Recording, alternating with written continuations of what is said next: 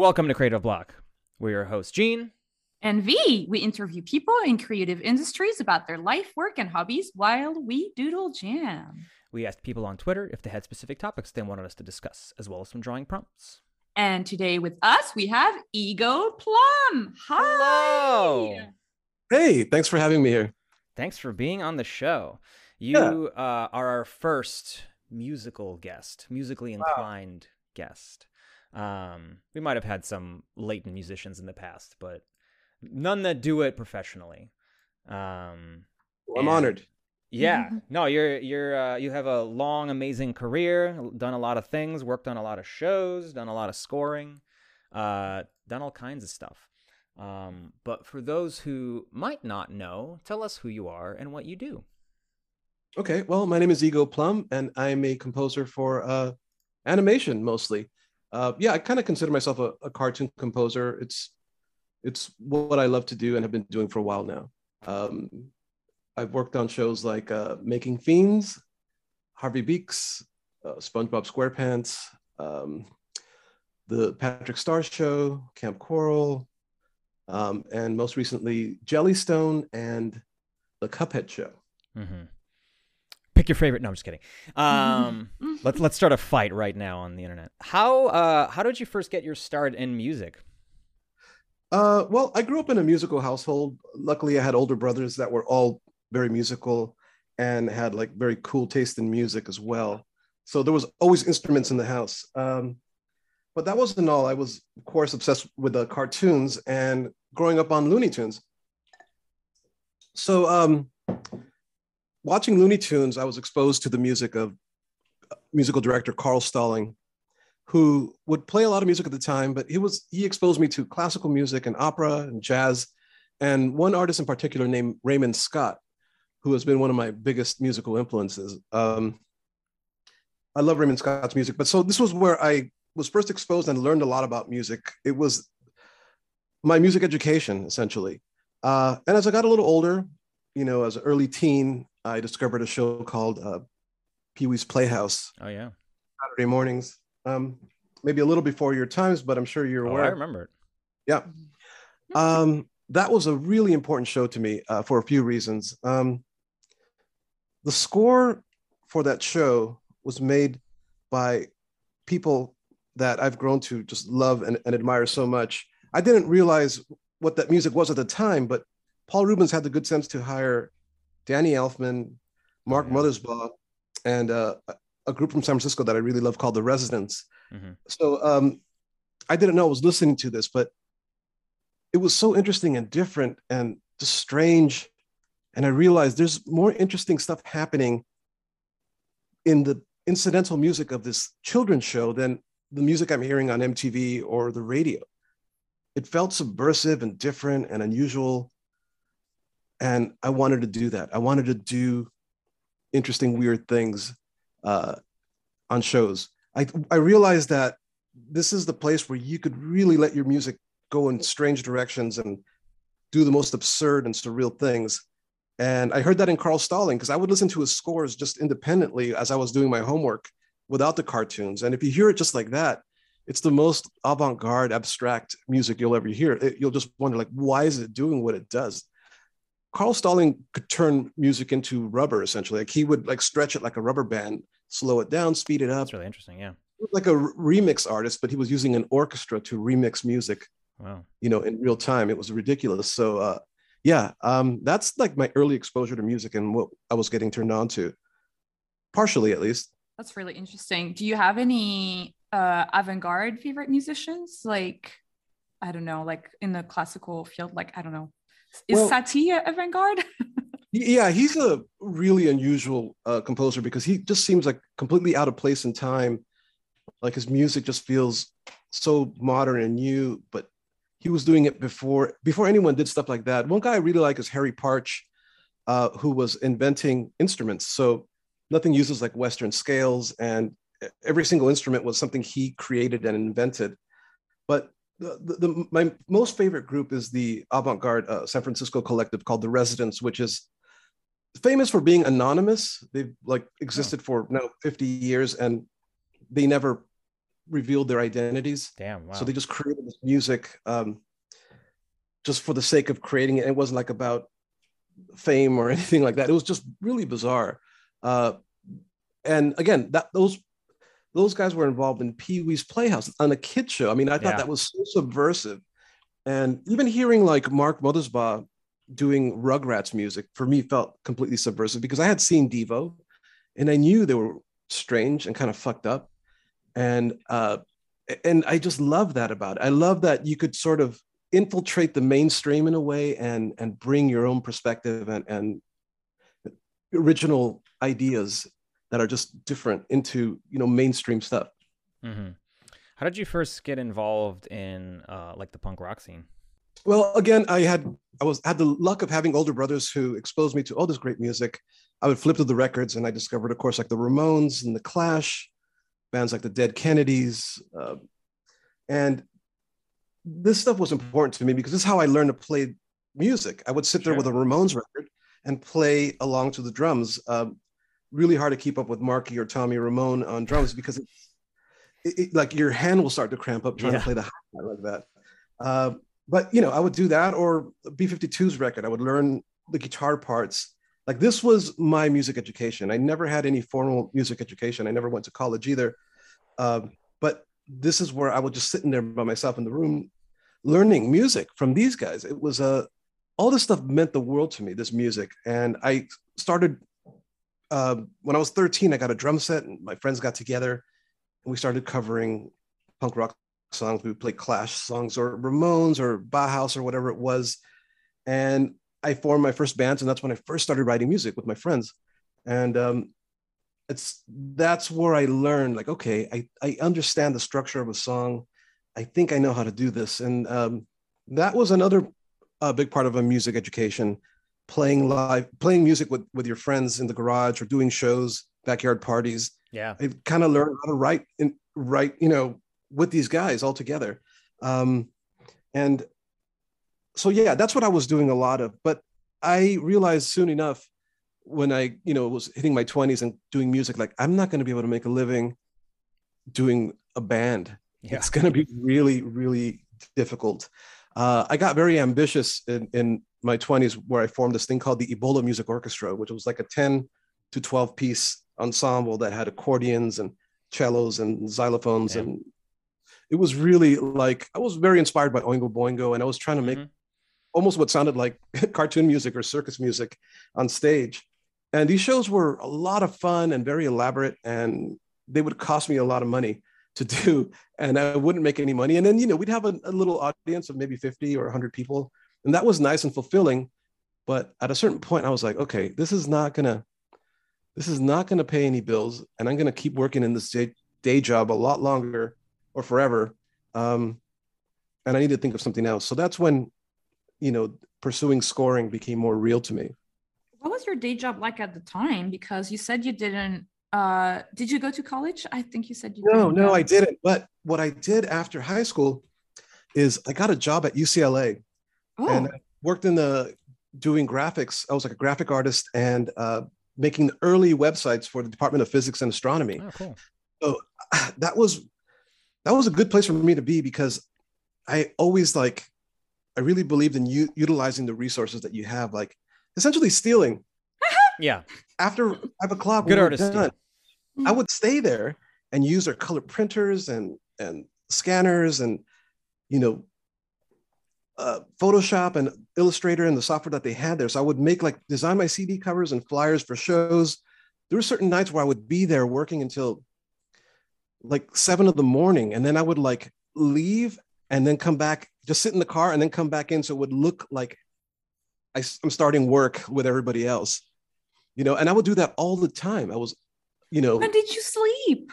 I was obsessive. I mean, this wasn't all the time, but uh, I this was uh, something that I felt totally comfortable doing. I remember Werner Herzog saying, uh, you know, the film director, like uh, that he thinks he would teach uh, students of film like the art of like picking locks and forging documents because you know these are essential tools for the art of filmmaking. And he actually stole his first camera, like a 16 millimeter Bolex from film school, and he made his first three or four films with it.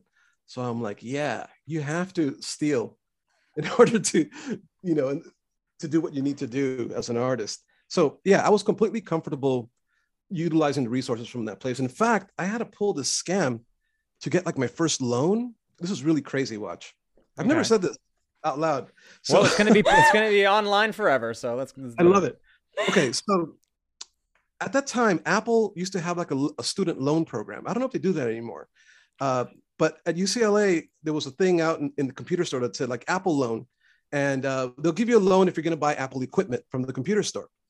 So I went to the computer store and I made this, like I got an estimate for about twelve or fifteen thousand dollars worth of computer equipment, which I knew was like the maximum of what their loan would would be allowed. You know what I mean? Yeah. Mm-hmm. And uh, so I sent this estimate to Apple, and I and I had to sign up for school, and I found a UCLA extension program, which is sort of like equivalent to like adult night school.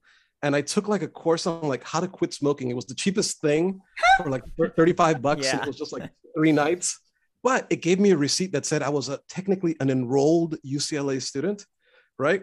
And I mm-hmm. used I sent that to Apple along with the estimate, and I got a fucking check Damn. for like I can't remember if it was ten or fifteen thousand dollars.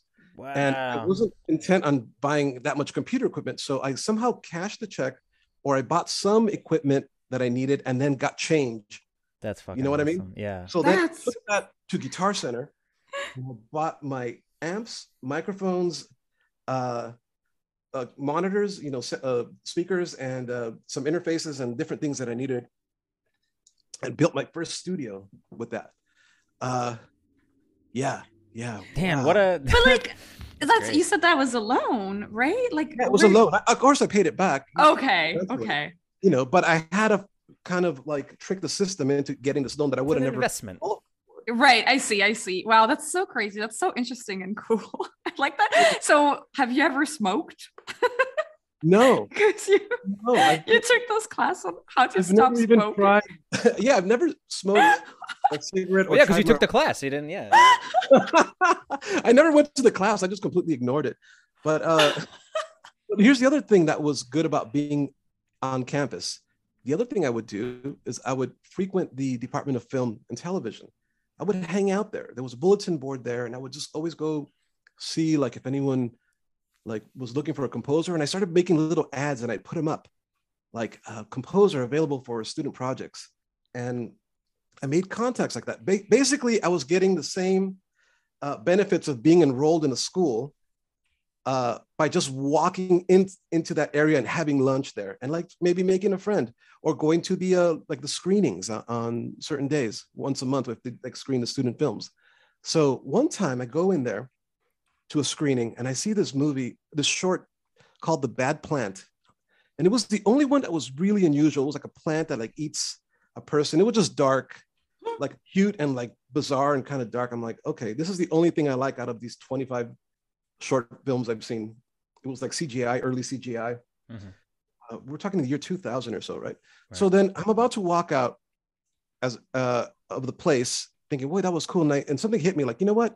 I should go back and find who made that and, and give them a CD, a CD that I that had you know pressed myself. You get like a thousand made at the CD pressing place mm-hmm. with artwork that I made myself on Photoshop on the computer time that I stole at my job. uh, and I find I, I, ask around who made that bad plant, and they go, "Oh, it's uh, the woman over there." And I go introduce myself, and she's like, "Hi, my name's Amy Winfrey." And I say, "Oh, my name's Ego. Uh, I just wanted to give you my CD. I really loved your film, Bad Plant." And um, she goes, "Oh, thank you." And I was just really shy and kind of like, "Okay, bye." And I just turned around and walked away. Didn't think about it for for years until 2006 or so. Uh, I get an email or a call from Amy. She's like, "Hi, Ego. Remember we met a long time ago? Um, you know, I'm actually developing a show called Making Fiends at Nickelodeon. Damn. And I remembered, you know, your your CD that you gave me. Would you be interested in being a part of it?" And I'm like, "Well, fuck yeah. And uh, at the same time, I'm like, hey, I'm having my record release party for my Ebola Music Orchestra thing. And she came to my record release party in Hollywood and she saw that I was active. Like, you know, maybe it was only like, I don't know, 100 people at the show, but she saw that I was actively working and doing music. Like mm-hmm. everything served a purpose, everything happened exactly how it needed to.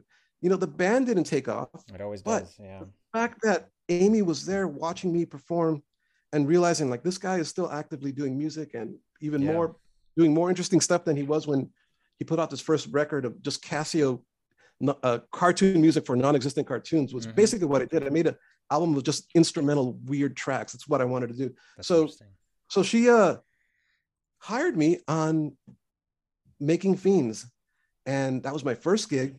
And I met on that show uh, a guy named Dave Wasson, Mhm.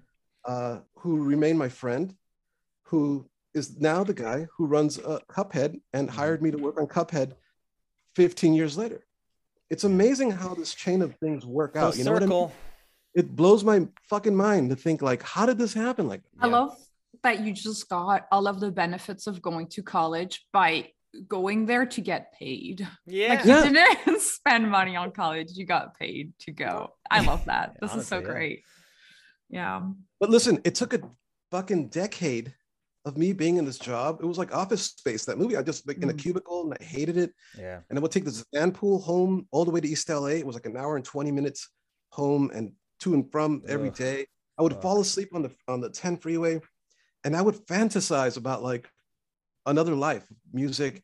And then I'd open my eyes in a cold sweat and realize I'm on the freeway wearing a tucked in shirt yeah. and pleated pants going home from his job. Can I ask how old you were when you first got that gig on um, on Fiends?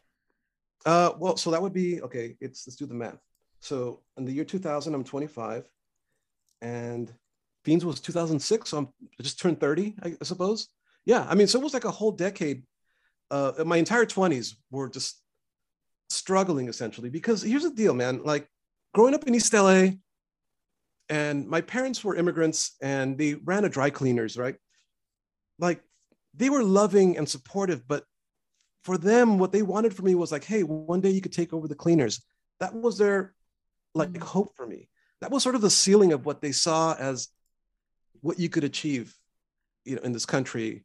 Uh, you know, because they were my mom came in here and she was a seamstress, and my dad worked at various dry cleaners, and they saved up enough money to like get a spot, pay rent, and they bought the equipment and they made it in their minds. Like this is what they wanted to do. And they were like, hey, you know, you could take over.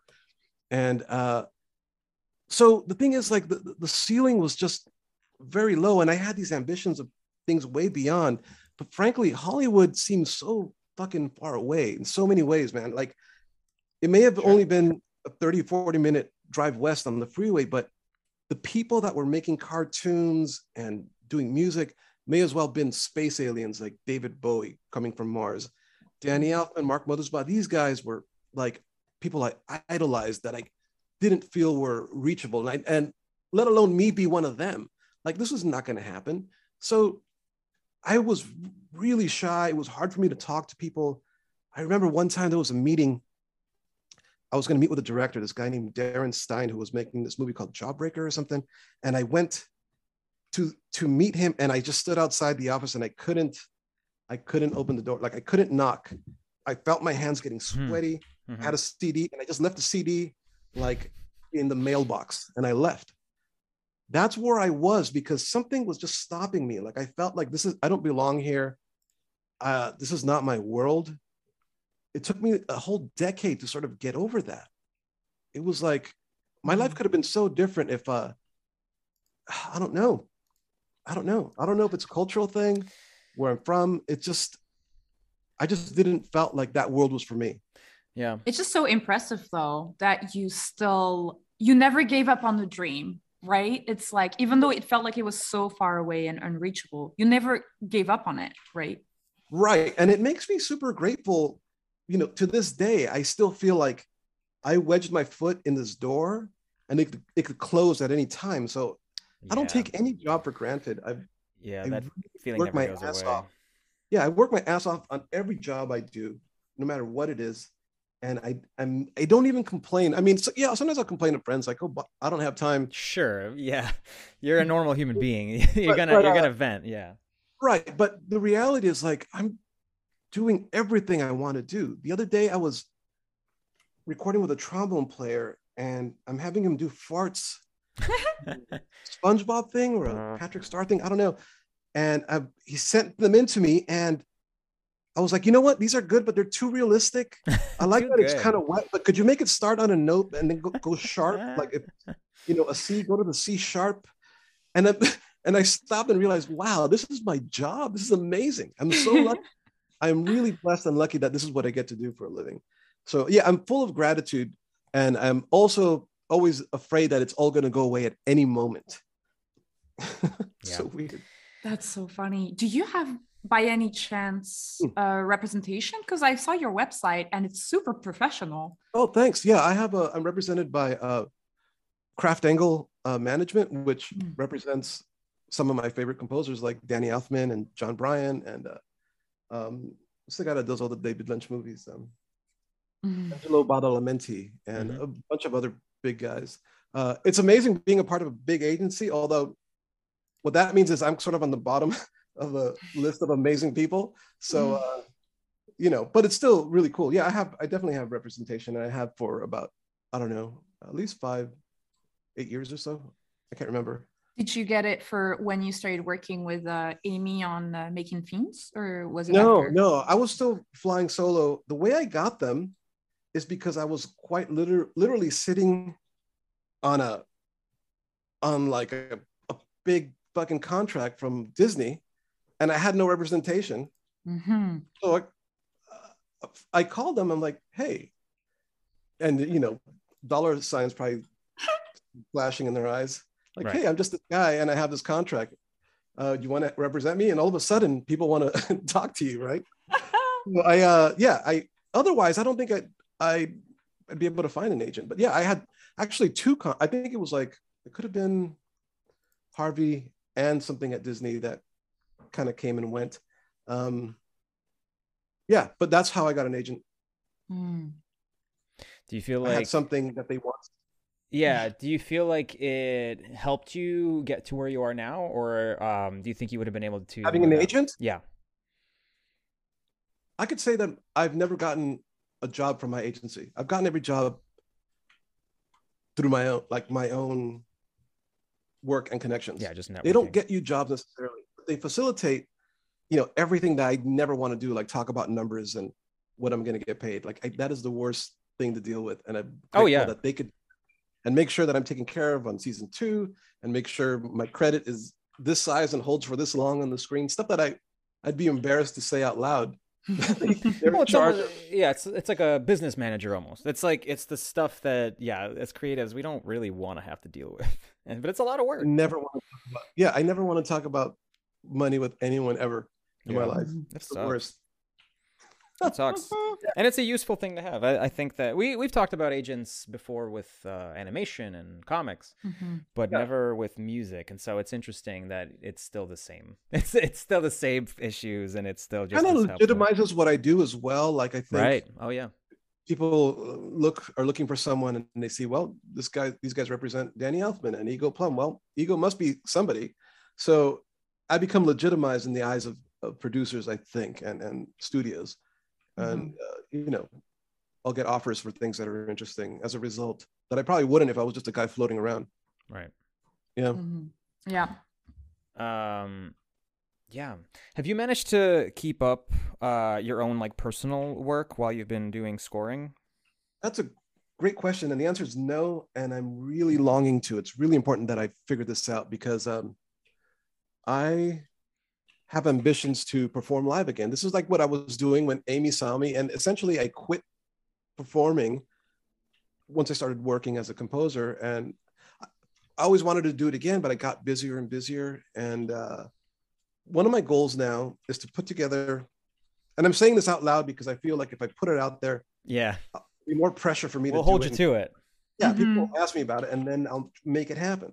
So I have this vision of putting together this live band that is sort of like um, mostly electronic, almost set up like in the way like Kraftwerk or Depeche Mode would be set up.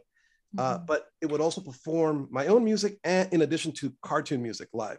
So it would be like this weird electronic, electro punk cartoon band where I would perform stuff from the shows that I've worked on, like synchronized to video projections, and also just my own weird stuff. That sounds so fucking cool, Ego. Yeah, almost like a, imagine like a cartoon Nine Inch Nails. Oh, that sounds so fucking cool, dude. I gotta.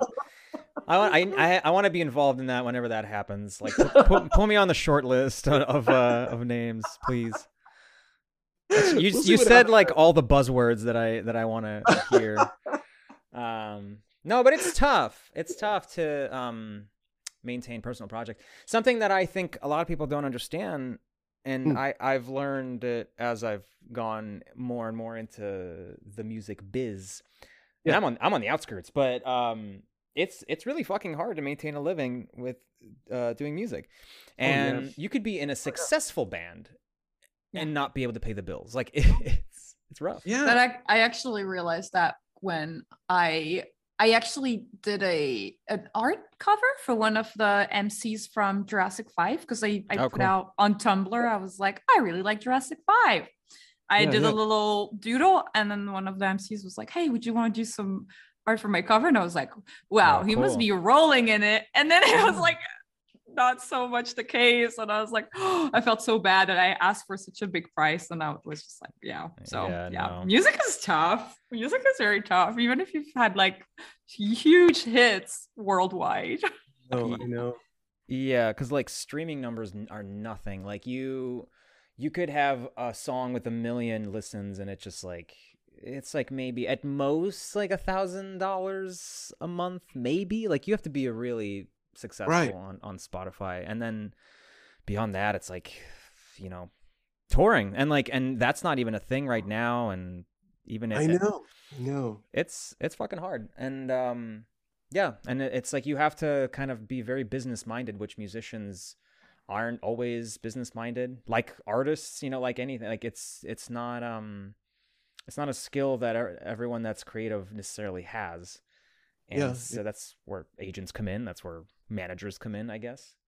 Um, yeah, yeah, and our own persistence. You know, we just have yes. to keep trying. And honestly, I think I would still be making music if I was working at UCLA right now. I would still be putting out albums. I'd be on Spotify and I'd be doing shows. And right now, during the you know during the pandemic, I'd be doing something else, maybe trying to make videos. It's something that I know I was going to do forever, regardless. It's just it's that much a part of me that um but I'm just very lucky that things worked out the way they did, and I ended up doing this shit. Yeah. Do you feel like uh what's you know what what's kind of the your day your your day your day-to-day routine like when you are composing actively composing for a show uh, what's kind of the um, back and forth with the EPs? Who's mm-hmm. your main talking point? I want to know a little bit about that, kind of yeah. how that happens. Absolutely. So the way this works is um, I don't work on a cartoon until we have a locked picture. So that's uh, you know uh, 11 minutes that say that are no that is no longer going to be uh, edited or time. There's going to be no more time changes to it. Mm-hmm. Uh, once that's ready, I sit down with the director let's let's say Carl Greenblatt on Jellystone. Mm-hmm. Uh, we sit down in a room and we watch it together. And he has some pretty clear ideas of what the music should be in different scenes. He'll say, okay, like right here, uh, Huckleberry wanders in the room, and now we need his sort of like kind of silly, dopey theme behind him. Mm-hmm. And then all of a sudden, Yogi's going to walk in and then make the music change, and it's going to be a little more chaotic. Um, and we'll talk about that. Then I'll say like, well, should it be chaotic or maybe it should stick which we stick with the huckleberry theme because it's still through his perspective and carl will say no uh, i think we got to change blah blah blah. So then okay we'll go back and forth like that. And then um, at the end of our meeting which take, takes about i don't know 45 minutes we'll have a good sense of how many cues there's going to be in this episode and how long they're all going to be. Mm. um, in my notes i'll have everything written out. I'll know exactly what has to be written. I'm not guessing at all. And then i go home and when i start um, composing, I have a clear idea of all the cues, and um, and I start writing. That's mm. sort of like technically how it works. And then what happens is I present those ideas, and we do a review session. Uh, it'll it'll normally be like, okay, Carl, like everything except for like three cues, and uh, I'll go back and change those, and then I deliver final stems to the mix house and repeat. We repeat the whole process again uh, next week. Mm. happens for a year. Yeah. I yeah. uh I've been lucky enough to visit your your house, and it's very impressive and has a a, a lot of really cool musical equipment, and uh, and like like musical toys. Like you have you have so much stuff that is at your fingertips. How do you kind of choose what to gravitate towards, or because I'm sure you know the general sounds that each thing that you have makes. Um, yeah. But is there a sort of process to how you start writing and coming up with these sounds, or is it just pretty like organic and fluid? Well, we should get into the the, the concept of of the creative block, which is oh yeah, let's do it. Show because because this applies, and you're not gonna like this. Okay, but, prepared. But here's the reality: is that you know we t- we often romanticize the idea of the, the, musical or artistic journey and you know we have our muse or we have you oh, know oh, yeah. lord speaking through us and it comes in and we filter it out mm-hmm. anyway none of that is happening yeah i have an assignment that's due let's say friday at mm-hmm. 10, 10 a.m mm-hmm.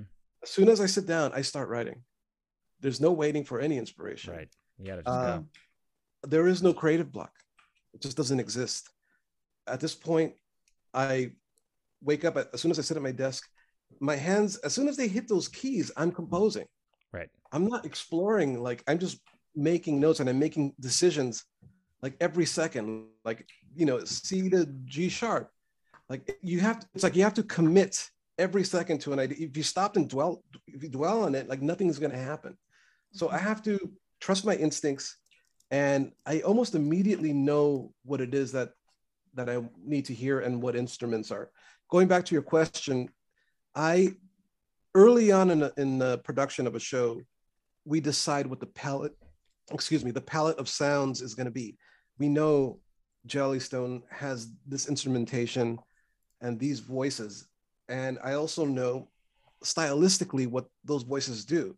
I know there's kazoos all the time and I know the kind of melodies that are specific to Jellystone, and they're different than the ones I write for SpongeBob or for Harvey Beaks. Like it's almost like being like a voice actor and learning an Irish accent, mm-hmm.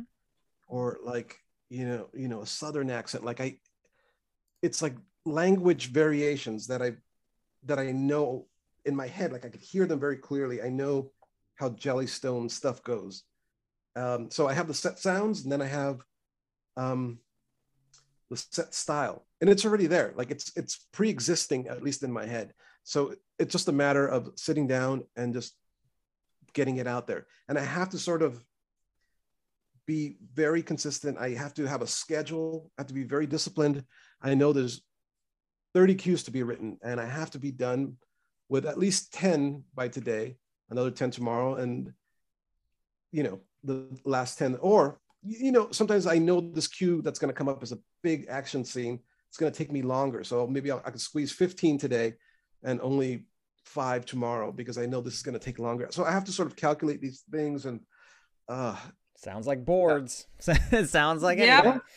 so you guys relate this this kind of makes sense or does this apply to what you guys oh, do? yeah of course Anything. It's very yeah, very Design, similar to what anything. I do. Mm. I uh I I mean I relate to what you're saying in the sense that like for boards, um uh nobody exactly tells us like um how much we need to get done per day. They just give us a task and then a deadline. And what's complicated for a lot of artists is mm. that they they because production doesn't break it down for them they actually have to do it themselves. And it's something that i've started to do for my team as a director is like look we have 40 pages and we're four artists. It's 10 pages per artist and we have two weeks.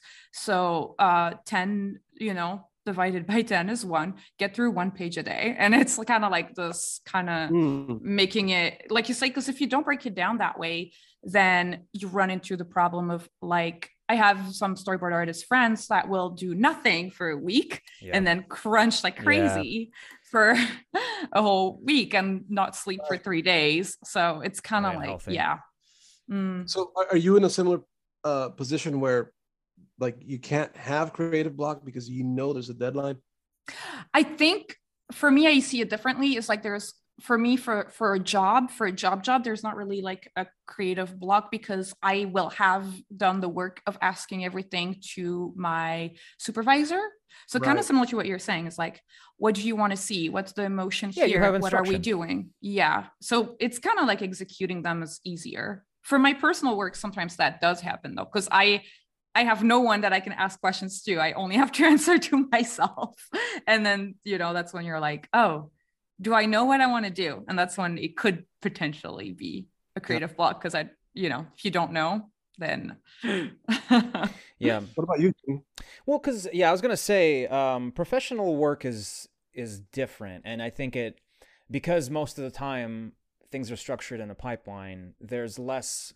It's both less of a burden to have to generate ideas because somebody before you has done that work. Like I would not want to be a professional writer. That's kind of that's that's the place where you gotta come, you know, pull stuff out of your ass. Like you have to generate whole episodes and arcs and like, um, that's a that's a tough spot to be. But by the time it gets to boards or design, the direction is pretty well figured out, and so you're just kind of executing within the the toolbox that you already have. And so like with professional work I don't think I've ever had any kind of creative block. I might just be lazy. I might just be procrastinating. right, know? right. But even but V is right. It's like you, you know, when I was doing design, I would break it up and I would be like, well, I can do this many today, I can do this many tomorrow. Um, I would always do the easiest stuff first. That's that's uh when I had uh, you know, 40 backgrounds to do in 2 weeks, I would get through like 20 easy ones in a day sometimes. Yeah. Um and then narrow it down and then I would put off the most difficult one until the the last one. But uh but that kept me working. So I didn't have to, I didn't hit that wall of like, oh, I have to do all of this shit. And then with boards for me, like I can't always do let's say a page a day. Like that's that doesn't always work for me.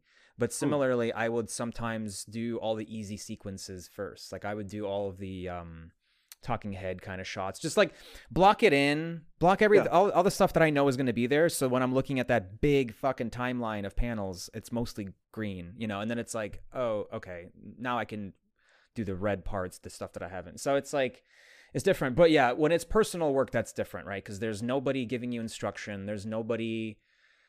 There's nobody to really turn to. Maybe if you have a partner, that helps. But there's nobody to turn to for any kind of feedback or advice, and that's when it gets tough yeah. for for me. Um, but yeah, well, I was gonna, and I was gonna tie it back into what we were talking about earlier. Like, you know, you you were saying how you'd love to do more personal work, but like, you you're in a position where the scoring that you do is sounds so much like you. It sounds so much like your style, at least to me. And maybe I don't know. Maybe you feel like you've had to find some kind of uh, compromise with that, but it, maybe that's maybe that's part of it. Maybe it's just that like you know you're you're able to kind of put a lot of yourself into your professional work, so you don't feel as compelled to do stuff on the side. Would you say that that's that. yeah? Yeah, I would say that's true because I'm very lucky in that I'm at the point where people do hire me for the way I sound. You know, um very quirky. Uh Thanks. A, is that a, is that a compliment? Because it should be. Yeah, I lo- listen. I'll take anything. No, it's point. good. I love it. Yeah. Honestly, like uh, the um, I think I, I have a, a I'm anxious to perform live. That's like the one thing I don't do. Yeah. Uh, so that, that that's where that lies.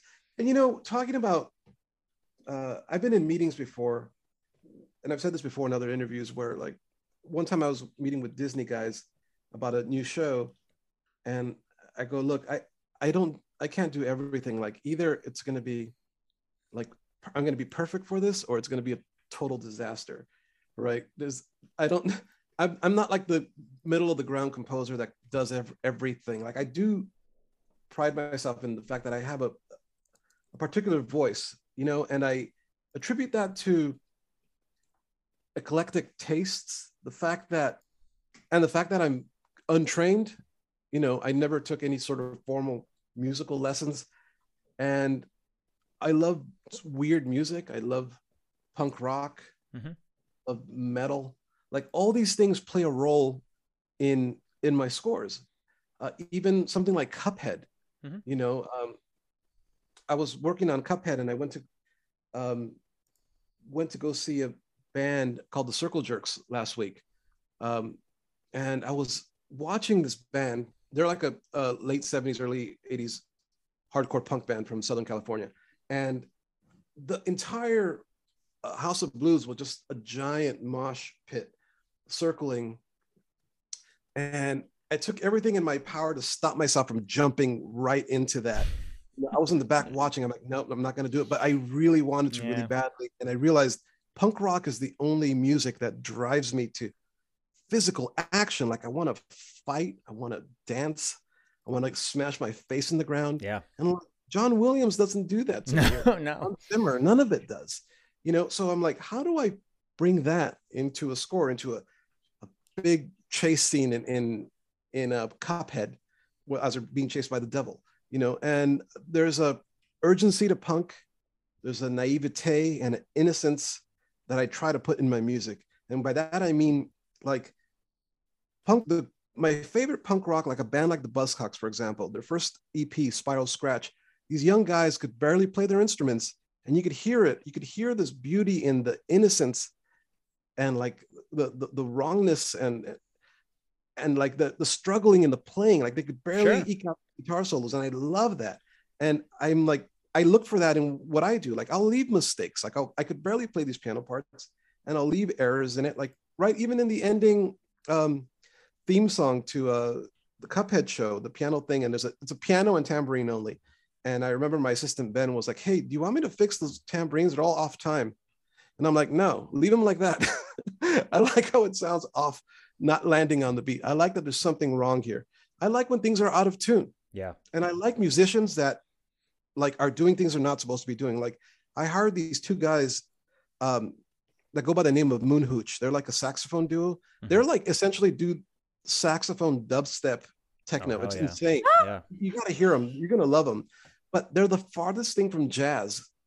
It's like all very robot, robotic, mechanical, uh, and all these like squelchy siren sounds that they do with the horns. And uh, I go, you're perfect for this because I got hired to do Cuphead, and I've never never had done j- jazz in my life. You know, uh, in some ways, I feel like I constantly pull the wool over the eyes of like uh, directors and, and studios every time I get hired. But um, but I think we do our best art when we're outside our comfort zone. The fact oh, that yeah. this first time I've written jazz is what makes it interesting. It's like the first Buzzcocks album all over again, you know, or the first Joy Division album. It's like they didn't know harm the proper harmony, and they were just kind of doing it wrong, but yet it sounds right. It's, all this sort of stuff is amazing to me. So, yeah, yeah coming up with new noise. Um, do you know the group uh, Too Many Zoos? Yeah, that that's sort of like um, Moon Hooch came first, and then those guys came afterwards. Yeah, I yeah. suspected as such, but yeah, I was just wondering yeah. if that, you're familiar with them. Sure, yeah, yeah, yeah, I'm familiar with them too. I but, uh, I, I, saw them live and it was a lot of fun, and it, it, it reminded me because it's the same kind of like it's like yeah, uh, brass dubstep. like I don't know, it's like the best way to explain it. But Moon Hooch is the OG. Yeah, they're great. That's yeah, all that stuff fun. It's like a whole scene now. It seems like. Yeah, it's the like modern interpretation of of jazz almost. Yeah. Uh, mm-hmm. It's interesting. Uh, we had a bunch of good questions on Twitter. I'd love to get into. Uh, okay, let's dig in. Uh, from at Molly underscore Monstera. Happy birthday, Molly. Uh, it's not going to be your birthday by the time this comes out. Um, question: Who slash what is your biggest non-musical influence?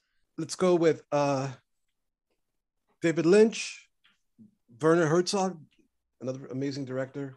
Mm-hmm. Harmony Korine, another great director. Um, Jodorowsky, mm-hmm. Amazing director. Uh, Salvador Dali, mm. the Marx Brothers. Uh, yeah, how about that? Would you, you really do of... like the surrealism? I was gonna huh? say, yeah, yeah, surreal and absurdist. Like you, you definitely lean towards a certain aesthetic. When when Dali came to America for the first time, he um he came with a mission. Like I'm gonna find what is surrealism in America. And um, after a few years, he wrote a letter to the poet Andre Breton mm-hmm. back back home, and he says, "I have found the Amer- the top American surrealists, and they are the Marx Brothers and Walt Disney. Hmm. Interesting. and uh, I kind of get it because I, I feel like in my life, I've had that same journey. I want to find where is surrealism today? You know, and it's in cartoons. It's definitely, you know, if if Dali was alive, he would watch SpongeBob SquarePants. Probably. You know, that is like the height of absurdity. If you just sort of watch it like as a with a serious face and analyze what's happening on that screen, it's like this mm-hmm. is high surrealism. You know, we're so used to it because we see it every day and we're just surrounded by, you know, Dada and and surrealism. You know, in in Coca Cola advertisements, it's Dada art essentially, uh, and but it is it's it's really out there, and I I gravitate towards that. Anybody that's doing that, I want to find them. I want to be like Dali finding Walt Disney and the Marx mm-hmm. Brothers. Who are these people now? And that's sort of the quest as a as a composer right now because I gravitate towards absurdity. Like I, that's all I want to do. That's all I want to mm-hmm. make and be a part of. Yeah. A lot of web animation too is like really pushing the boundaries. And I noticed that. Yeah. It seems like there's a whole like I, I love young people online uh, and you see TikToks like there's a lot of anti-humor humor. Mm-hmm. Yep. Yeah, like That's exactly young it, yeah. people consider funny is so different than what older people do, and I love that. I, I always like I try to understand and be like, yes, this is the future. I don't get it, but I know. Yeah. It's well, it's become almost Dadaist, right? Like it just become at a certain point, like humor yes. has become art in itself. Like a lot of uh mimetic, I guess, content. It just becomes like absurd, and you have to be aware of the context within a context just to get what the joke is. Like it's it's it's or uh, even if you don't, it could just be like the word hangerber and that's it. and it's like there was there was a meme going around that was just like a really blown out image of like the YouTuber Markiplier and it just had the letter E under it. And I and like people kept sharing it around. And I to this day I barely fucking understand like but it was just like it was like a response to a response to a response you know it just it was like uh, it's i love it though it's the future it's, it's bizarre I think it's also just like it kind of comes with the freedom of uh being so indie, you know, internet you can just sure. post stuff and share stuff and you don't need to put a lot of money in it. Right, it's, right. It, yeah, it's true that like I feel like surrealism and like uh dadaism and all those I you know, like those avant-garde movement, it's like that's not really where where the money is. It becomes later like influence for like mainstream right. art. Yeah uh, even Lynch, it took him a while, I guess, to yeah, like yeah, yeah. But for me, like the most subversive thing you could do with art is penetrate the mainstream. You know, when I, I saw mm-hmm. a billboard for American Express with David Lynch's face on it driving once, hmm. and I was like, wow, it's real. Yeah, like, this guy made Eraserhead, and he's on an American Express ad, and I making, thought that's making, what I want. What is the equivalent bag, yeah. of that in my life? You know, oh man, it's it's I I don't understand how Lynch got so into the mainstream like the the Twin Peaks like I guess continuation was so popular, and I'm like, when did this fucking happen? like, when does this? It's so yeah. Weird. But I'm I'm here for it. You know, I'm glad there's new audiences and young people that yes. love David Lynch. Yeah, I think it's great. Mm-hmm. Um, at Chevy Shin one asked, "How was the experience in working with a full orchestra with Harvey Beaks?" wow, that was amazing. It was intimidating. It was beautiful. I cried. I had a lot of sort of like epiphanies as it was happening. And I'll share my favorite yeah, please. with you. We're up in Seattle at a place called Studio X, it's a beautiful studio, and a place where some of my favorite bands had recorded and done stuff. Nirvana was there. Soundgarden recorded there. They Very recorded cool. Black Hole Sun wow. in that room I was recording with an orchestra. And uh, so here we are, 50 musicians, members of the Seattle Opera and Seattle Philharmonic. I have um, orchestrator, conductor Steve Bartek, who's Danny Elfman's um, orchestrator, mm-hmm. uh, at the podium. And, you know, I introduced myself to the musicians. Now I'm sitting at the booth with our engineer and our copyist and producers from Nickelodeon and director, and everybody's there. And we all have everyone has the the giant books of sheet music open. You know, the the engineer and the and the copyist, and everyone everyone's looking at everything. Steve has it, and they put one in front of me and they open it up, and I'm like, all of a sudden I have this feeling like when you were back in school and like you lose you don't know what you're looking at and you don't know what page you're on in a reading assignment and you look at your neighbor yeah. like to see what page you're on. Yeah. Yes. because the orchestra is playing and they're all flipping pages together, and I don't know how to fucking read music. Uh... like literally, I'm watching other people flip and then I'm flipping, right? Like what am I? And then I have this moment of what the fuck am I doing? Why am I pretending like I, I need to follow along here? Like there's 70 people here that are all being paid because of me. Why am I pretending? Yeah. know how to read music. So kind of like when Luke Skywalker turns off the little the little thing. Yes. The, what's that thing over his eye? and they're like, the Luke, visor, what are you doing? Yeah. yeah, yeah. I was like, I gotta just use the force and trust my ears. I'm here because I could hear this music in my head, and I don't I don't need to look at it on paper. I need to close my eyes and listen, like Luke when he closed his eyes to blow up the Death Star, right? So I did that, and I just was freeing this moment of, ah, I could be me. I belong here. I'm not an imposter. This is my home. And uh, yeah, it was that moment where I kind of just, a moment of clarity where I was like, okay, I don't give a fuck. This is me. This is what I do. I do it my own way. And that's that. Imposter syndrome sucks, man. And it, it's, and it's anytime it's a new experience, it's going to creep up because it's, you know, you, you don't feel comfortable in that zone. And so it's like i i, I just i it's such a funny image that to feel like you have to follow along. I completely i completely under, understand it though. Um yeah that, that's the story. Yeah that's great. Um from adam bills uh he had a few questions. Yeah. um uh let's start with are you ever given a musical direction or are you left up to your own devices? Okay so yeah there is direction right? There's there's both so we sit down at these spotting sessions and we'll watch every scene like I described earlier, and I'm giving direction as to what is the what are the emotional needs of this scene, and um, it's up to me. My own devices is how I interpret that, what that means, and create the music. So in the ideal situation, the best case scenario is when a, a director or producer doesn't speak to me in musical terms, but only speaks on emotional terms. Oh, okay. What are the emotional needs of the scene here? Once you start getting into, well, how about a clarinet going uh, C sharp? I'm like, oh fuck, here we go, right? That's like, hmm. that's not as fun. What's fun is Cuphead is scared uh, because his brother's mad at him, and he's not sure if uh, what's going to happen. So, like, how do I achieve that? Because that could be done a million different ways. Sure. Um, you could use any instrument to create an emotion. But listen, I know what the palette is for a show, like I described earlier. So I could achieve whatever the emotional needs are within the palette and scope of um, the Cuphead um, sound. So uh, yeah, it's a little bit of both. There is uh, me being left to my own devices, but also a lot of direction. For yeah. sure. Uh, the next question was Do you get to see what you're scoring ahead of time? Yes, we definitely do. It's like in certain cases, no, though. Like if I'm writing a song, um, I'll do that in advance, and then the animators will create the animation to my song because they're going to match the mouth movements and the arm swinging around or whatever it may be.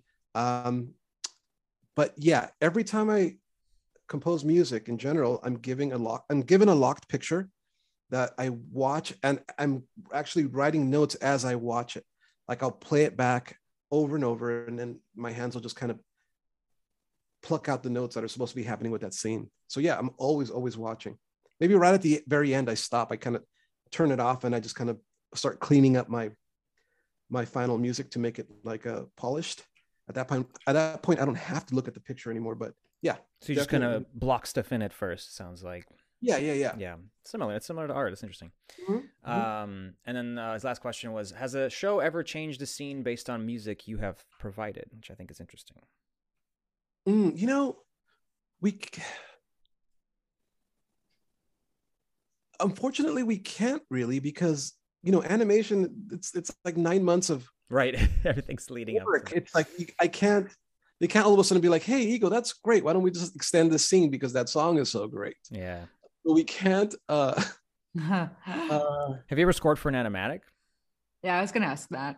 Yeah, yeah. Uh, like if there's um something that's just really big and important, like a big important sequence that they want to just see like what it's gonna be like way in advance, I'll score an animatic uh, for yeah. sure. Yeah, yeah, yeah.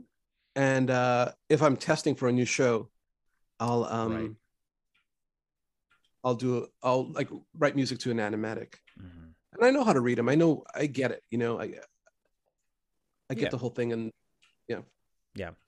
Um, from at Neptune four three, is yeah. there anything about composing music for shows that surprised you at first?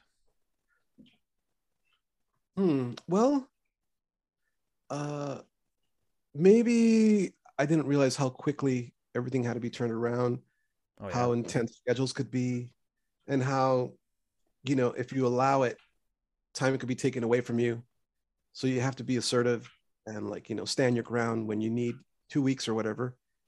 You maintain that.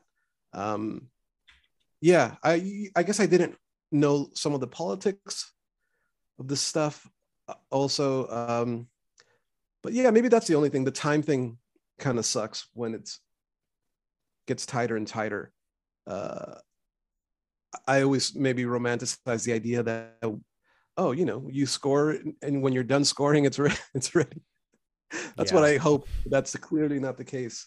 So that's probably the the biggest surprise. Like, okay, I have to be very disciplined. I can't just be an artist. I have to be like an administrative, like punctual, organized calendar person. Yeah. Uh, and if you're lucky enough to have someone help you and have an agent or an assistant, then life gets a little bit easier because they could sort of, I could turn to my assistant Ben and be like, Ben, what do I need to be, what do I need to get done by tonight? He's like, you got to finish half of this episode or else blah blah blah. I'm like, okay, great. Can so, I yeah. can I ask what kind of stuff your assistant helps you with? Say that again. Can I ask what kind of stuff your assistant helps you with? Sure. Uh, everything that is not writing music. So as soon as I'm done writing, uh, Ben will take all the stems, export the stuff, which goes to the studio. Uh, we'll have a spotting session and he'll run the video, he'll take notes. Um, if we're putting in, um, uh, let's say I have a, like all this music that I've written for Jellystone, uh, Ben will take tracks and say, hey, why don't we use these tracks here if we're going to reuse some stuff? Uh, he'll do a lot of special editing. Um, you know, we have this an old cue that I use that's really great, but we want to reuse it. He could chop it up in a way and and sort of reformat, re-edit it in a way that fit perfectly in this new scene. Um, he'll be on top of calendars and, and meetings and just everything so that I could just focus on writing and writing and writing. And once I hit, you know, save on the last thing, he's in charge of making sure it gets into the hands of uh, the studio and the right people. Mm-hmm. And then there's cue sheets, and then there's a million other things that take up a lot of time uh, that are that are a pain in the ass. Um, Neptune 432 also asked, "What kind of sh- uh, shows do you work best with, and how do you adapt your work to fit each show that you work on?" what kind of shows do I work best with? Uh, a show like I think back on like what is one of my favorite things I've ever done, and it's like Harvey Beaks, right? That show was so special. I feel like it was like a peak for so many of us that got to work on that, um, because it was just it was such a good group of people, and you know I think I'd rather work like with nice people on an okay show than like the best show in the world with a bunch of assholes. Like, right. I'd rather just be around a, a, yeah. a good group of people, you know. And um, not only was it an amazing group of people, it was a good show too. So, and and also I had a lot of freedom to create in my voice. Like that show, I think really sounds like me, like who I am, and to the point where when I did my demo, like I, they asked me to do a demo of what I what I wanted for the show, and I made the first song, and that became the theme song. Hmm. Like my demo, just for what I what I felt the show should be, became the theme song. It was I I understood it immediately, and Carl knew I did too. So uh, that that's a super special show. What was the second part of that question, by the way? Uh, it was a very good theme song, by the way. Um, uh, it was just how do you adapt your work to fit each show you work on? Uh, you know, yeah, there's a every show has its own language and tone. And my goal is to sort of, if you're in the next room and you hear one of my cues, I want you to know what show that is. Right. Just by hearing it. Um, so yeah, I, the same way like a background artist uses a certain palette of colors, and this is the tone and flavor of the show. Like I, I need to create sounds that are specific. So I'm I'm always trying to create something that's unique to every show I'm working on. Um, and that's a challenge, but that's sort of what it's all about. Do you find like a specific instrument um, that you kind of build things around sometimes, or how does that work? Yeah, um, yeah, like kazoos, for example. That is mm-hmm. sort of the core of Jellystone. Yeah, yeah, it sure is, huh? What are melodies that work on kazoos? And you know, I I often say like I, I aspire to stuff like Pop Goes the Weasel or uh, Three Blind Mice mm-hmm. as far as like musical goals. Like that is the hashtag goals, as the kids say. like it's it's simple simple melodies that are effective and memorable. Like, can I achieve that? I don't know, but I aim towards that stuff. You know, like these, like I said, those, like those kind of songs are are what I'm trying to achieve. Um, and stuff that works with kazoos and then just, just i mean god that is such a silly show that jellystone it makes me laugh thinking about the music i've written for it it's very good god hmm. uh and yeah, it does, it's a fun one. and it matches the tone very well um speak, let me see yeah. oh go ahead go ahead i was just gonna ask uh so uh at encounters ltd uh said your music for harvey beaks was also lovely what was your favorite experience working as part of that show uh well we talked about the actually recording orchestral sessions. That mm-hmm. was phenomenal. First time Nickelodeon had ever done that for a Nicktoon. Somehow we convinced them like to spend this money and ship us all to Seattle and record. Uh, I love that so much. I love being able to write songs in Harvey. I got to sing them. Um, my favorite is probably this thing called the Chance Parade uh, in an episode called A Day of No To Do. Uh, that was really amazing. It just uh, yeah yeah i get like like like nostalgic and and almost sad like how how nice that was that show was amazing i was like adjacent to that show because i just like uh, hung out with the crew like it was just a really good crew and i like spent a lot of time we played so much fucking smash brothers the whole time oh right uh, that's right and i think we might have met in passing at some point while when i was just there, but um, before we met for real. But yeah, uh, yeah. man, yeah, it was a really good crew. Like, and Carl, Carl is just good at bringing like-minded people together.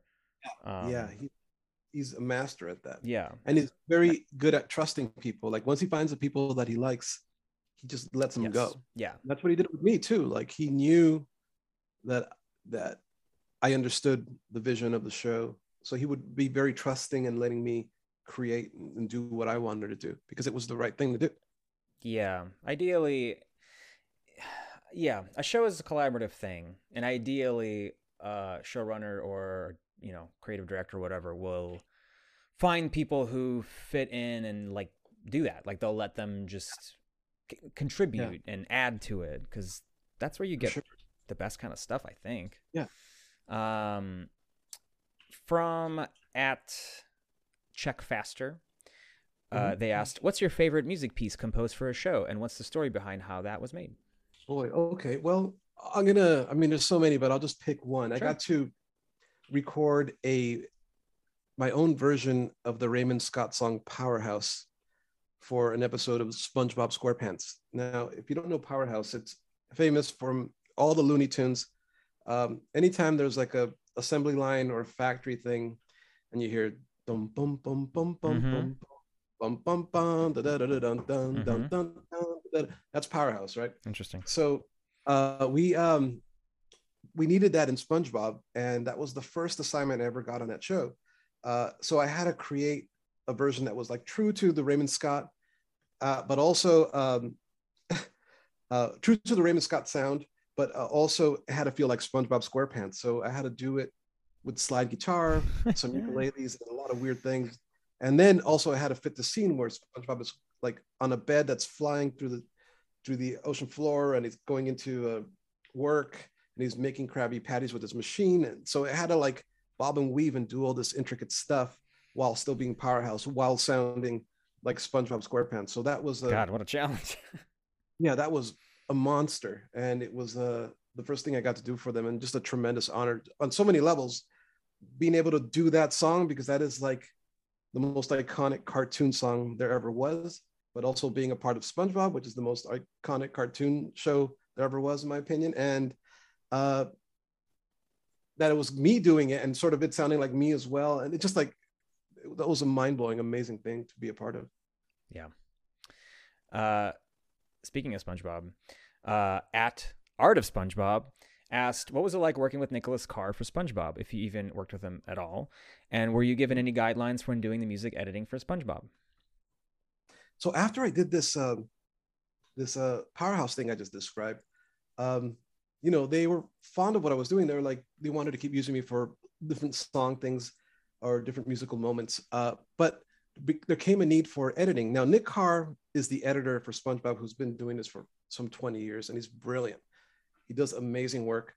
Um, but for some reason, they needed some additional editing work on on the SpongeBob episodes. So they asked me if I would do it. I agreed, and uh, the producers gave me like this library with couple of thousand tracks. Uh, but I never got to meet Nick and I was kind of no, I don't, I don't want to say I was on my own devices because I met with Mark and Vincent and they helped me, but um, I didn't get to talk to Nick until like gosh a month or two later. Then we we talked on the phone for a long time and he helped me a lot. Like he gave me all this other music and he told me that he explained what APM was, which I had no idea, which is this uh, you know this music library with probably millions of tracks that you could access and pull because uh, you know SpongeBob uses primarily what we call needle drop, just sort of like old music that we place. Right. It's not original, right? And that's what that's what gives the show its charm because it's um it's the way they use old tracks from the 50s or 60s or whatever and place them. And that's Nick's talent. That's why he's the greatest editor that Nickelodeon's ever had because he knows how to make this stuff work perfectly in SpongeBob. So yeah, after a couple of months of me working on it, I finally got to meet him, and uh, he gave me a lot of pointers and he sent me, you know, a bunch of tracks that I never had. And uh, yeah, I, and the work became a lot easier and it was great. And eventually I met other talented guys like um, Sage and Jeremy that wrote a lot of that music for SpongeBob SquarePants. Uh, like Sage, Jeremy, Nick uh, have, I would say, created the best music that's ever come out of Nickelodeon, you know, and uh, I finally got to hang out with Sage. In fact, he was going to come over tonight, but he's in um, Dan. Palm Springs, but I'm gonna see Sage and Jeremy on Monday for breakfast. Nice. Uh, so hopefully, you know, we're gonna collaborate on on some uh, Sponge Universe stuff in the future. At least I'm hoping, because uh, those guys are just fucking amazing. Um, I mean, yeah, the sound that they created is what I'm talking about. Like if you're in another room and you hear the little ukulele or that slide step, yep. like instantly recognizable around the world. I mean, you could be anywhere on the planet, yeah. and the sound is what these guys made. They're it's they're the best. Super and you know, I got to talk about this because the last three things I've worked on, I feel like I'm like having to follow these giants, and it's super scary. Like Cuphead, right? Like Kris Maddigan's score for the game became the number one on the Billboard Jazz charts. Damn, it's fucking phenomenal. And all of a sudden now I have to follow. Oh that. yeah. Oh no imagine SpongeBob SquarePants, like the, yeah, a history of perfect music. And then I'm brought on as a new kid two or three years ago to to start doing episodes. It's like what a nightmare, right? Like I'm gonna be like, fuck this guy, because uh, I'm trying to sort of live up to whatever these guys did, but at the same time, bring in my own kind of style and irreverence that I like to bring to things. Uh, and then Jellystone, again, it's like the legacy of Hoyt Curtin's music in Hanna-Barbera's in the 60s, 60s and 70s was perfect. Like it's besides the voice acting, it's the best thing about Hanna-Barbera cartoons.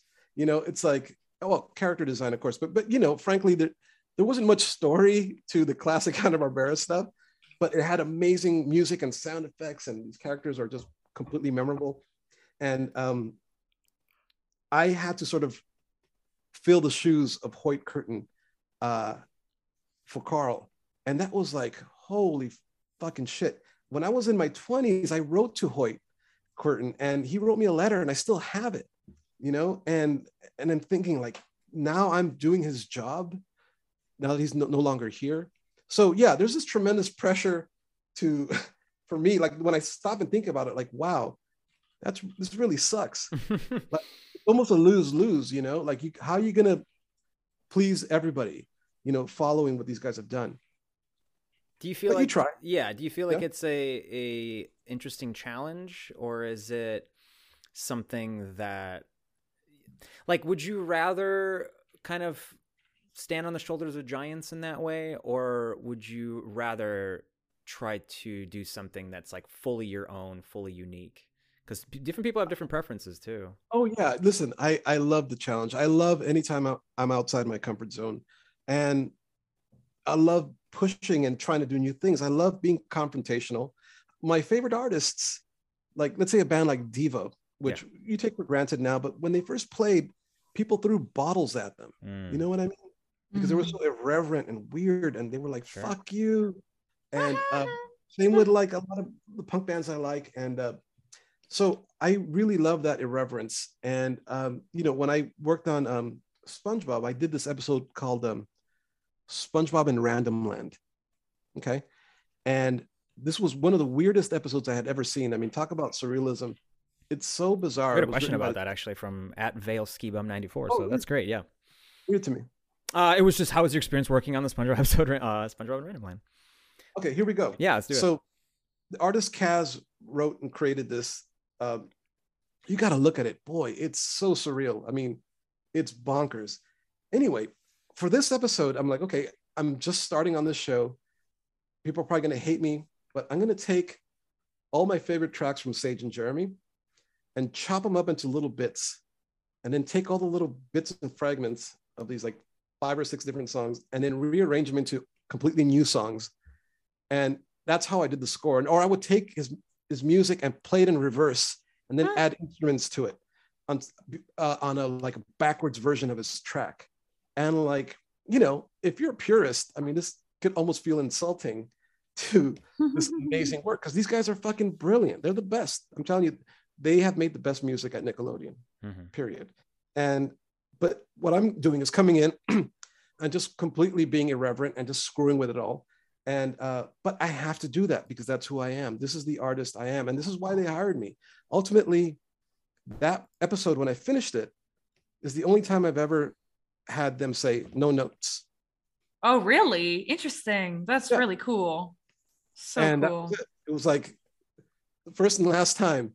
so I knew I did something right if uh, Mark and Vincent were that pleased with right. it. Do you feel like it's also a bit because of the nature of the episode? Like, have you ever worked on any other episode that had this kind of content that was like that, that random and weird? Uh, I don't know if you guys have watched it, but it's it's so weird. I love it so much. It's my one of my favorite things uh, uh, I've ever worked on for them. Uh, and now I'm part of the whole SpongeBob universe, right? I work on um, Patrick Star and and Camp Coral, but boy, mm-hmm. that is a monster and a phenomenal episode. I'm just so lucky to have been a part of that one. Yeah, the fact that we had a specific question about it and you brought it up means something for sure. Great, great, mm-hmm. yeah. Uh, what kind of stuff do you hope to work on in the future? What are your What are your goals? Do you have anything you are aspiring to do? Yeah. Um, look, I'm very lucky to be working on all these amazing projects. So I feel like I'm living my dreams right now. Working on the Cuphead show. Yeah. On the SpongeBob universe. Uh, working with Carl on Jellystone. That's amazing. Like I could not be happier. But I want to perform again. I want to make I want to make live music and I want to figure that out. And that's sort of my next big goal um, in the next 12 months, try to develop that into a show and see what I could do. Maybe it won't happen until next year. I don't know. I mean, we'll see. It's a tough but time have, to be doing live shows. It sucks. Like, well, yeah. maybe, yeah. Well, that's why there's a lot of technical stuff I'm working on now with a, with a, a good friend named John Obori, who's sort of my partner in the live project. And um, I'm also working with some animation artists to create like synchronized elements for the music. Um, so yeah, I'm trying to put together a team of people to help me build this show. Mm-hmm. It's it's it's a little ambitious, um, but I think I could pull it off. I think you can.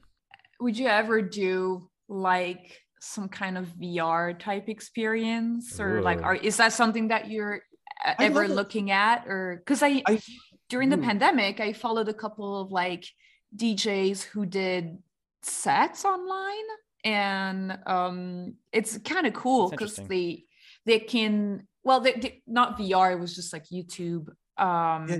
streaming, but like they can do all these very cool visuals. So I was wondering if that what you think about like VR and like the the that experience online because it's not exactly live, but it is live, you know. I know what you're saying. I love technology and I love utilizing technology, but I really want it to be an in-person thing I do. Okay. And I love if there's a way to incorporate that those elements, that'd be amazing too. I remember Kraftwerk, the band, they did a hmm. show where everyone in the audience had to wear 3D glasses and oh shit, all these 3D elements. Uh, and you know, maybe there's got to be some sort of AR VR version of a live show that incorporates performance, but also VR. I mean, somebody's got to work on it. It's got to be someone with more money than me, probably. Probably. But uh, yeah, that, I love all that stuff. I'm always trying to, you know, learn about new te- technology, especially when it comes to music and performance.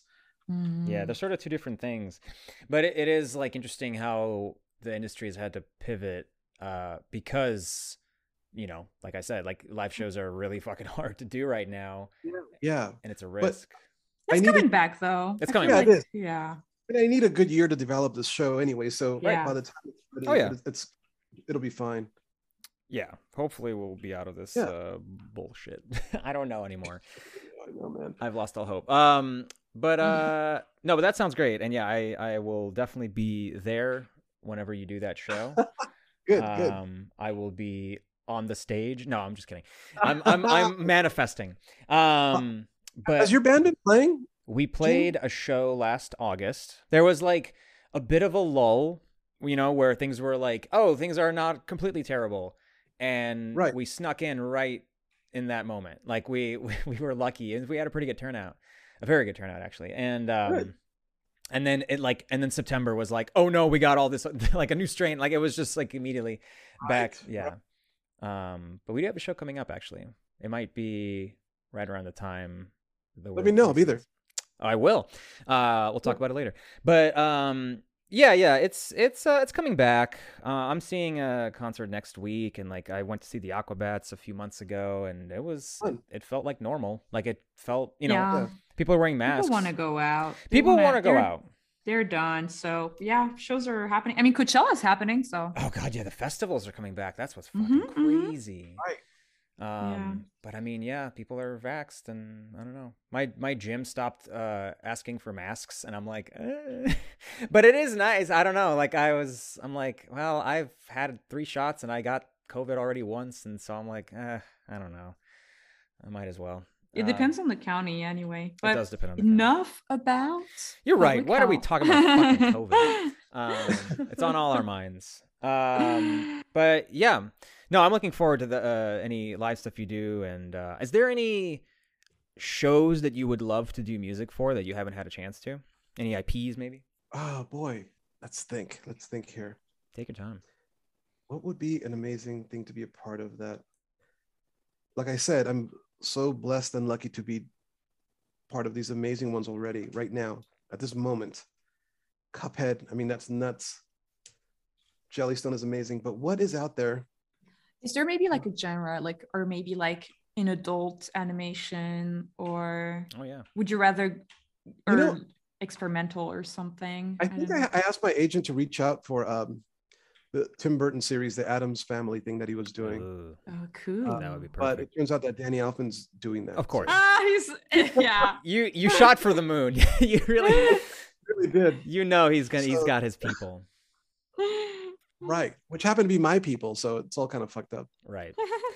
Uh, um yeah. think wait a minute what else is out there? It's got to be i don't know. Let me i have to stew on that one. I, well that's a tough one. when you come back on the show yes. you'll have that answer ready. Awesome. Thanks so much for for being our guest ego. Yeah did this work out? How, how was it talking about music rather than uh, art? Did you guys like that? I, I like talking about it a lot. We're still going with, with the show. We're not wrapping up quite yet um, oh, okay, okay. I want to know if there's anything you want to plug while you're on here.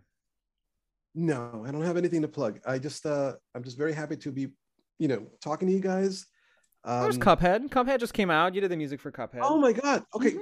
you're right. Let's plug Cuphead, which came out last Friday. Yeah. plug Jellystone. That comes out March 17th, season two. I didn't even know that. I worked on that. yeah, I had no idea so that. I was wondering when that second half was going to drop. Yes, and some of my favorite music and stuff is going to be in this next one. There's so much funny stuff. Yeah. Uh, yeah, I can't wait for people to see that. Yeah, let's plug that. Let's plug Carl Greenblatt's show. The second half of that season is so fucking funny, and I, I was like, I thought about it like yesterday. I was like, wait, when is that coming out? And uh, that's good to know. By the time this comes out, I think it will be out on HBO Max already. So um, this will be out by March 17th. This will be out uh yeah maybe yeah around that time. I think something like that. Mm. i don't remember the schedule. Our producer our excellent producer malik keeps track of the schedule. Uh, shout out to malik. But yeah that's the end of this creative block. Ego thanks so much for being our guest and sharing your story. Thank you both.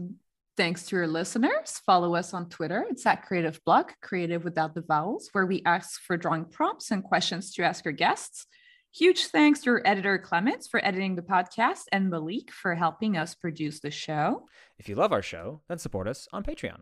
Becoming a patron gets you early access to interviews as well as bonus episodes. Click the link in the description of this episode. I've been your host, Gene. And I was Vee, keeping creative, and we'll see you next week. Bye. Bye.